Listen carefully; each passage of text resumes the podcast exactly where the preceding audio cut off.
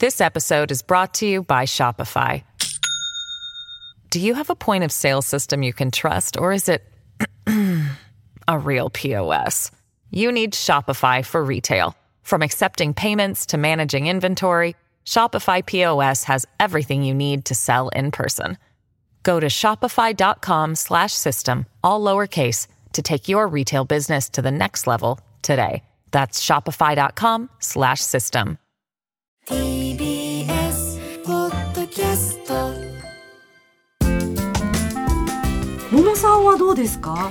活どんな風に進めていかれたんでしょう？私は、えっ、と子供を産むと決めた時点で、あと私職業美容師なんですけど、はい。やっぱり営業時間っていうのと、あと自分の生活スタイルを考えた時に第一子を産んだら、もうフリーランスに変えようっていう風に、うん。まあ自分のお客さんだけをやりにはい。っていう仕事のスタイルに変えようっていう風に決めたので、うん。まあ、フリーランスっていう形になって、なんか普通に認可の保育園申し込めると思ってたんですけど、うんうんで、まあ、補活の時期みたいな時に役所に行くと、うん。なんと点数があるみたいなことを私はそこで知って、待って私の働いてる時間だと主人はあのふ普通のあのうん勤めなので満点あっうんて、あれ私3点ぐらい足りないなみたいな。うん。でだからこのなんて言うんだろう認可園ちょっと人気とされてて、私もちょっといいなって思ってたようなところが、その資料を取り寄せた時にこれは私じゃ土俵に上がれないと思って。うん。でその役所のこうお話を聞いてくれるスタッフの方も「お母さんこれはちょっとこう申請するだけ無駄かもしれない」みたいな。うん。やっぱりその土俵にも登れないっていうのをそこで知って夏ぐらいだったかな。うん。11月とかですよね申し込み。あそうですよね。そうですよね。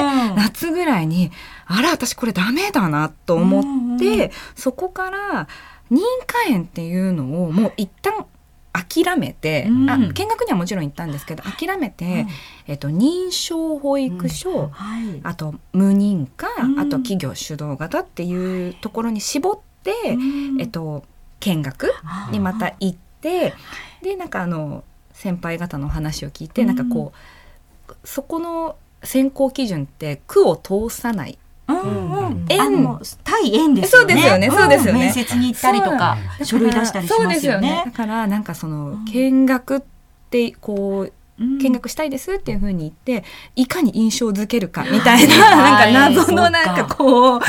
なんかあの印象づけてやろうみたいな感じで、この気に入ってるといいなって思ってるところにすごい足を運んで、うん。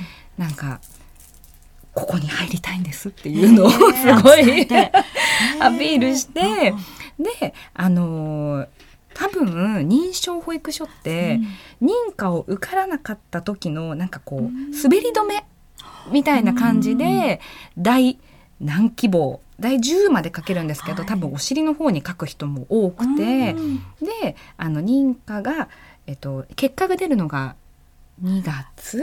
ぐらいでしたかね。でしたよね。はい。でその後にうん認可を落ちたからって言ってパラパラ認証に連絡が来るみたいなのがうん。らしいんですけど、うん。あということはなんか私ここ単眼にしようと思って。うんもうあなたのところに行きたいです。それぐらい本気ですと。本気度を伝えて、うんうんで多分ね言ったら保育園もあのなんていうのかな経営ももあるだろうから、うん。多分そこで認可の子たちがこうあぶれてきた子はい。が人数が埋まらなかったらそれもそれで多分嫌だと思うはいなって私が勝手に思ったんですけど、うん。もう単眼でもうここしか私認可受けません。認可受けて人人気のところ入れたからって、うん。そっちに行かないし私はここに絶対入りたいってことを伝えて、うん。でそれが10月とかだったかな。はい。で1ヶ月後ぐらいに、じゃあぜひ4月からお願いしますみたいな連絡あじゃあ早めをに連絡が来て。そうなんですよ。ねそれは安心ですよね。そうなんですよ、うん。っていう経験もあってもうやっぱすごい大変だなっていうのがうん。あったから、あの下の子は、うん。えっと、私も仕事を早く復帰したかったので、はい。えっと、生まれる前うんうん。からあのここだなって思ってるところはい。に、えっと、また出向いて、うん。私はここがいいっていうことを言って、はい。はいなんかでそこもあの対園とのやり取りで、あの私が見学に行った時点では、えっと、満員？うん。ゼロが満員だったんですけど、はい。えっと空いたら連絡をいたしますっていうこと気で、なん。かウェイティング1みたいな感じにうんでもさすがに生まれてないとみたいな感じでもあね状況わかんないそうなんですからね。よね言われたんですけど、もう入りたいんだっていう旨をとりあえず伝えて、もうなんかもう熱意で勝負じゃないけど。すごいですね。えなんかすごいなんか準備されてる話とか聞くと、やっぱちょっと性格的になんかもう私もいなんかこう「いけ!」みたいな感じで。いろんなタイプがねそうそうそうそういらっしゃるんだな面っていう気が。白いなと思ったんですけど、でそうあの自分であの2人とも自分で出向いて熱意を伝えて、うん。っていう感じでそっちの園の方針にも私は寄り添いますってことをこうすごいアピールした結果、うん。えっと2つとも内定をもらって、結局認可園受けたことないんですよね。あー。あそうですか。だからもう点数が足りないイコール、うん。特に上はやっぱりうんコロナの前っていうのもあって、うん。もうすごいななんていうのかな。やっぱり落ち落ちちゃう。人気の園には入れない、で待機になっちゃうみたいなのもうん。多かったので、うんそうですね。なんか今思い出してもちょっとわあ大変だったなってことを思いますよね。ね。私あのその姉の時なんかはあのちょっとわざとくたびれた一番家の中でくたびれたうん。洋服を着て、私困ってますみたいなのを市役所や区役所で訴えてきたみたいな。でも後で考えたら点数制なんで全く効果なかった、だから保育園に認可保育園ですよ。認可保育園にわざわざ手紙を書いて、いかにこの園に入れたいかっていうことを切々と書いたとか言って、えー渡してきたわとか言って言ってたんですけどもう今はそれでねどうこうなるってことはうんうんうんうんないと思うんですが、うんうんでもいろんなきっと苦労されながら、うん。で私はその話を聞いてたので私もあの妊娠できて、じゃあ出産前に10円ぐらいうんうん。いろいろ見に行って、でも生まれなきゃ分かんないっていうところもありますもんね。うんでも生まれたと同時にもう申請書を書き始め。で、私もあのフリーランスっていう形になるので、あの勤務時間とか自分でこう記入していくんですよね。3ヶ月分とか書きませんでした？書きます書きます。あれまたすんごい大変で、一つ一日一日の勤務を思い出し、嘘つくわけにもいかないから、あ、これは何々やった、あれやれやったっていうのをこう記入してっていうような、すごいもう書類との戦いみたいなのもあったんですけど。で私の場合はあの、えっと、最初希望したところには入れなくてでも区がですね待機児童用の保育室っていうのを準備してくれていてそこに入るとそのあこの人は待機してるのねっていうことで加算されていくポイントが。はい、でそのポイントが加算されたことによって次の年の、えっと、まだ0歳の状況なんですけど0歳児の状況で希望した保育園に入れたっていう感じだったので2人目の時はもうあその流れを狙っていこうっていうことでもうあのどちらも上の子も下の子も3ヶ月から保育室にまず入ってもらいでそこでポイントをこう加算してっていう感じで。なんとか4月には希望する園にっていう感じだったんですけど多分もう決まる前に皆さんくたくたになりますよね一回。気持ちがちょっと「あー疲れた」ってなります、えバナナさんもそれだけ計画的に進めててもなる瞬間ありましたか、そうですね。やっぱりこう見たことない書類ばかりがこうどんどん出てくる。この用語何よとか、どこに何書けばいいんでしょうかみたいなところも区役所で聞きながらあのメモしてたりしたので、んそうしたらやっぱ分かんなかったりもするし、はい。そうですね。あのまあやっぱこうデータを集めていく中でも。ぱこう分かんないこととかいっぱい出てくるので、それをこうどうやって知ってこうみたいな、やっぱこうエイヤーで決めなきゃいけないとこどうしどうしても出てくるので、うん。やっぱその辺は苦労したなって感じですかね。見学って皆さんどれぐらい行かれてしかもどんなところこう気をつけて見られてましたか？バナナさんどうですか？そうですね。うちの場合は、えっと3箇所ぐらい見に行ったんですけども、まあ、何よりもやっぱ大事にしたのが毎日のことなので、はい。近さはかなり優先度高かったなっていうのと、あとはそうですね。あのもうどうちはもうフルタイムで2人とも働きたいっていうのが、まあ、特特に妻の要望が強かったので、それを叶えるために近さっていうのがまずあったのと、うん。あとはあれですね。あの時間。はい。預かってくれる時間の長さだったりだとか。朝からその夜の延長したら何時までとか、そうですね。うん。やっぱ延長までこう視野に入れながらあの預けたいなと思った。うん。あとあの連絡の仕方はい。は、えー結構やっぱ大変だなと思ってた毎んですけど、日ですからね、はい。ちっちゃい頃は特に、うんまあ、1個目に預けてたところはい。は、えっと、全部デジタルだったんですよ。携帯電話でこう子供の様子こうですよみたいなやり取りができる。そうです。で毎日こう今日こんな様子でしたみたいなとこ送ってくれるのでかなりあの様子も分かってよかったんですけど、まあ、それが他のところもでもできるのかなって思ったら、意外とやってるところとやってないところがあって、あの今行ってる保育園では、あの紙なのでうん。毎朝こうはい今日はこんなものを食べましてとかはい便は何回出ましたみたいなのが日々書いてるんですけども結構大変だなみたいな。うん。なんであの今もう一回選べるのであれば、はい。い、やデジタル系の方がいいなみたいな。はありますけどでもあの園自体はかなり良いなと思ってるので、まあ、このまま帰りたいなというふうに思ってます。あーなるほど。えじゃあ桃さんどうですか？たくさん見学されてるかと思いますが。見学、うん。なんかやっぱりうちの男の子だったので一人目も二人目も男の子なので、うん。なんかやっぱり活発、うん。やっぱ外で遊びたいっていう、うん。やっぱ欲がこうすごい子だったから、園庭みたいなのがすごい頭にあって。うん。園庭があるところ広くてみたいな、うん。公園が近くてとかっていうのを考えて見学してなんかこうあの毎日お散歩にうん。行ってるか、うんで行くんだったらどこに行ってるのか、うん。とあとそのちょっと動線すごい危ないとこ通ってないか。とか。なんか謎にその私は園庭っていうのをなんかこう一番にこうこう一生懸命聞いてたなって思う。なんかどのように遊ばせてますか？みたいな。あので結局あの決まった認証保育園では本当にマンションの家から近かったんですけどマンションの一室でうん。一室というかこう一階マンションの1はい階はいみたいな感じで決して広くはないしなんですけどやっぱ入ってみるとあの毎日あのうん。公園まで連れてってくれたりとかうん。あのあったのでなんかやっぱりすごいこうあ園庭であのお散歩にあなんかこう運動できるところって思ってたんですけどやっぱ入ってみないと分かんないところもたくさんあるなと思ったので、なんかその一番はそのどのように遊ばせてるかっていうのをすごい聞いたのと、あとは食べるのもすごい好きだったから、うん。その食事と、ううん。ちはアレルギーは一応その時点ではなかったんですけど、アレルギー対応はいはい。をどういうふうにしてるかっていうのと、うん。なんかさっきバナナさんも言ってたみたいに時間だったり、あとはこう園によって結構違うなと思ったのが、うん。あのおむつあのー確かにそうですね。持参。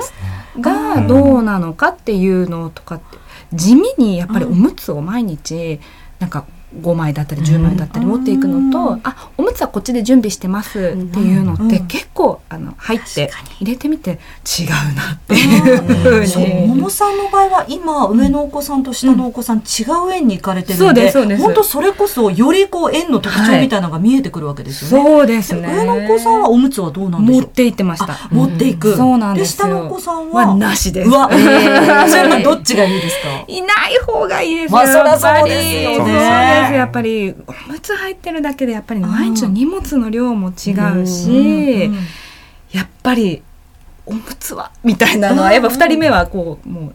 あの質問事項の結構ああいうね上位に上がる。上位に上がる。そうそうそうおむつってどうですかねみたいな。うん。だって意外と細かいことなんですけど食事エプロンとかも、あの上のお兄ちゃんのところは、あの食事エプロンも持ってきてください。うん。でまあまあおかずがまあまあついてる感じで持って帰ってくるから、あの洗ったりとかっていうのとかもあったけど、あの下の子のうん。方は、あエプロンも全然こっちで用意しますよみたいな感じで、うん。なんて言うんだろう。お砂場着あー。みたいなその外で遊んで汚れるよね、絵の具とかするよねみたいな時のこう汚れてもいいなんか着るものとかを用意してくれたりとか、なんかやっぱ帰ってきてからが勝負でだから洗い物。時間かかりますよね結構ね。少ない方がうんって思うとやっぱりそういう準備物みたいなのとかっていう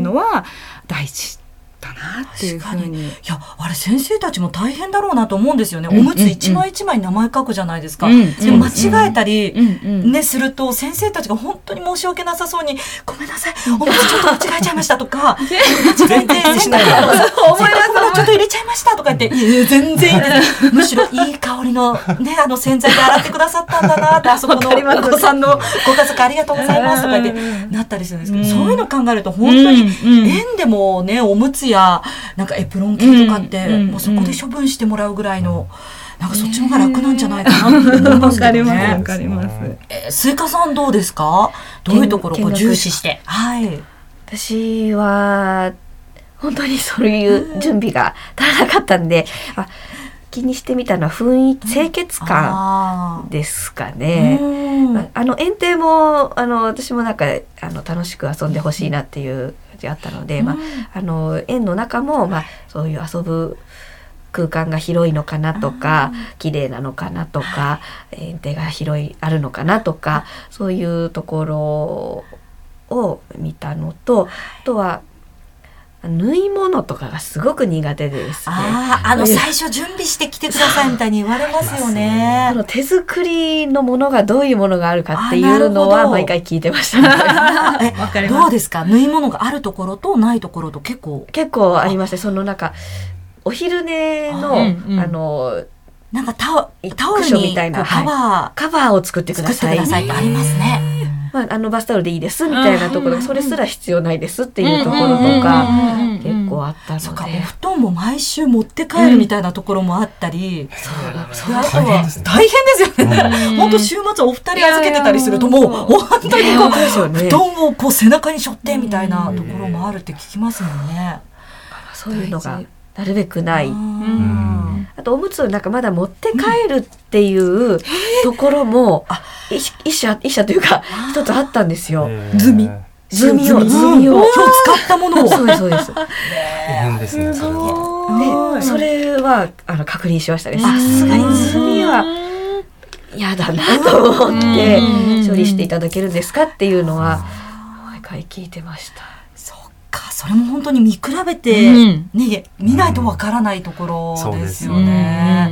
私結構あの防災フェチなんで、入った時に物がこう倒れないかみたいなとかすごいマニアックに調べてまして備え付けかなとか、うんうんあここ全然棚がこうグラグラしそうだけど、こちらって下で止められてるんですか？すごい。すごい。そこは見てなかったばっかり聞いてました。よね。うるさいやつ来たみたいな嫌な顔されましたけれども。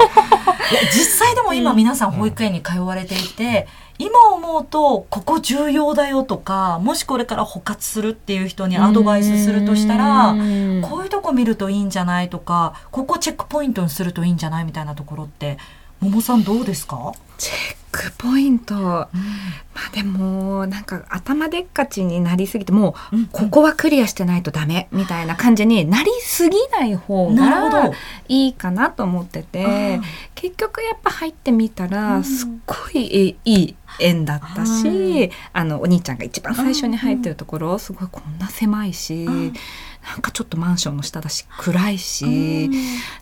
大丈夫かなとかって思いながらもすごい先生たちもあったかくてあの園庭がない代わりに、えっと、午前も午後も、あの小規模園だったんですけど、あのどっちもお散歩に連れてってくれて。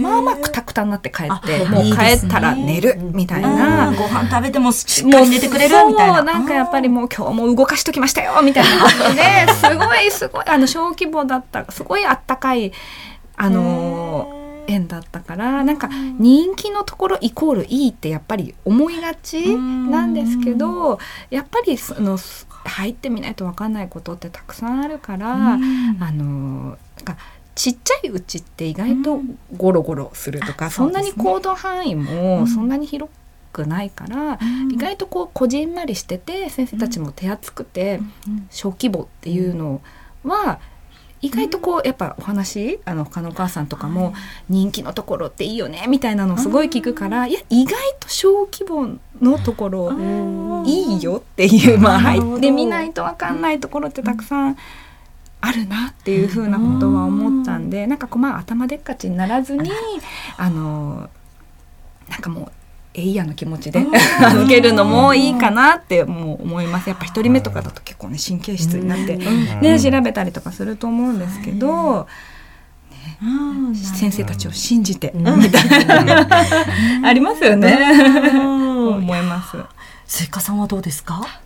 私もまあちょっと似てるんですけど、あ保育ママさんの勧めみたいな感じですかね。私も二次募集まで全く選択肢に入ってなかったんですけど、選択肢として、あの会う人はとても会うと思うんですね。そういうあの小規模で手厚く見てもらえて、アットホームでみたいなことですとか、あとはあのうちおむつも名前書かなくていいんですよ。もうその2、3人しかいないっていう中なので、で、風ももらってこないですし、何かあったらすぐ LINE とかでやり取りして、あそれもいいですね。そうなんですよ。あの、ちょっと今日早めに寝て、こうこうこうですよとか、あの、そういう細かい、あの、サポートがありますし、本当に知り合いがしっかり見てくれてるっていうような感じなので、準備とかに私が苦手なので、そういうズボラな人にもいいですし、まあ、あのお子様をそうやってなんかしっかり手厚く見てもらいたいっていうような思いの人にもいいんじゃないかなと思うので。お友達少ないのはちょっとかわいそうだなっていうのはちょっと思うんですけど、まあそれはまあ3歳なってから大きい園に、まあどうしても絶対行くことにはなるので、それからまあ集団生活については学ぶっていうのでもいいんじゃないかなっていうことを思うので、またそれぞれのあの住んでる地域によってそういう小規模のところがあったり、大きいところがあったり、本当聞いてみたら、あこんなタイプの保育もあったんだっていうの分かると思うので、本当よりこう細かく聞いていくっていうのはいいかもしれないですね。バナナさんどうですか？そうですね。あのいろいろ考えてみた結果なんですけど、一番大事なのって相性なんじゃないかなっていや僕は思本当にそうですね。なんかみんなにとっていい場所ってそんなにない気がしていて、あなんかこう自分がまあ、あの子供も当然あの大事なんですけど子供ってまだ選べないじゃないですか、うん。どんな子になっていくかも分かんないんで、まず親がこの保育園と合うかどうかはい。っていうのを見た方がいいなと思ってて、でそのためにはまず自分たちがどんな風にこう子育てしたいのかっていうのをまず知るってことと、あとは保育園がどんなことを子育てとして大事にしてるかっていうのを知って、でそこの相性が合うかどうかっていうのが結局なんか雰囲気とかうん。フィーリングとかっていうのに多分いくと思うんですけど、そこなんじゃないかなと思うので、まずは自分たちがどういう風にしたいかっていうのを知るところから始めるのがいいのかなっていうふうに思いました。ね。いや勉強になります。今からでもちょっと考えよう。ベビーのいる生活迷える子育て応援ポッドキャスト番組では座談会に参加してくださる子育て中の皆さんをいつでも募集中です。またこんな悩みがあるのでいろんな人の経験談を聞きたいというテーマも募集しています。番組インスタグラムの DM またはメールアドレスベビマヨアットマーク tbs.co.jp BEBIMAYO ローマ字でベビーマヨアットマーク tbs.co.jp へお願いします。そして今回取り上げたテーマについてあなたの経験談を SNS に投稿していただけると嬉しいです。その際はハッシュタグカタカナでベビーマヨをつけてください。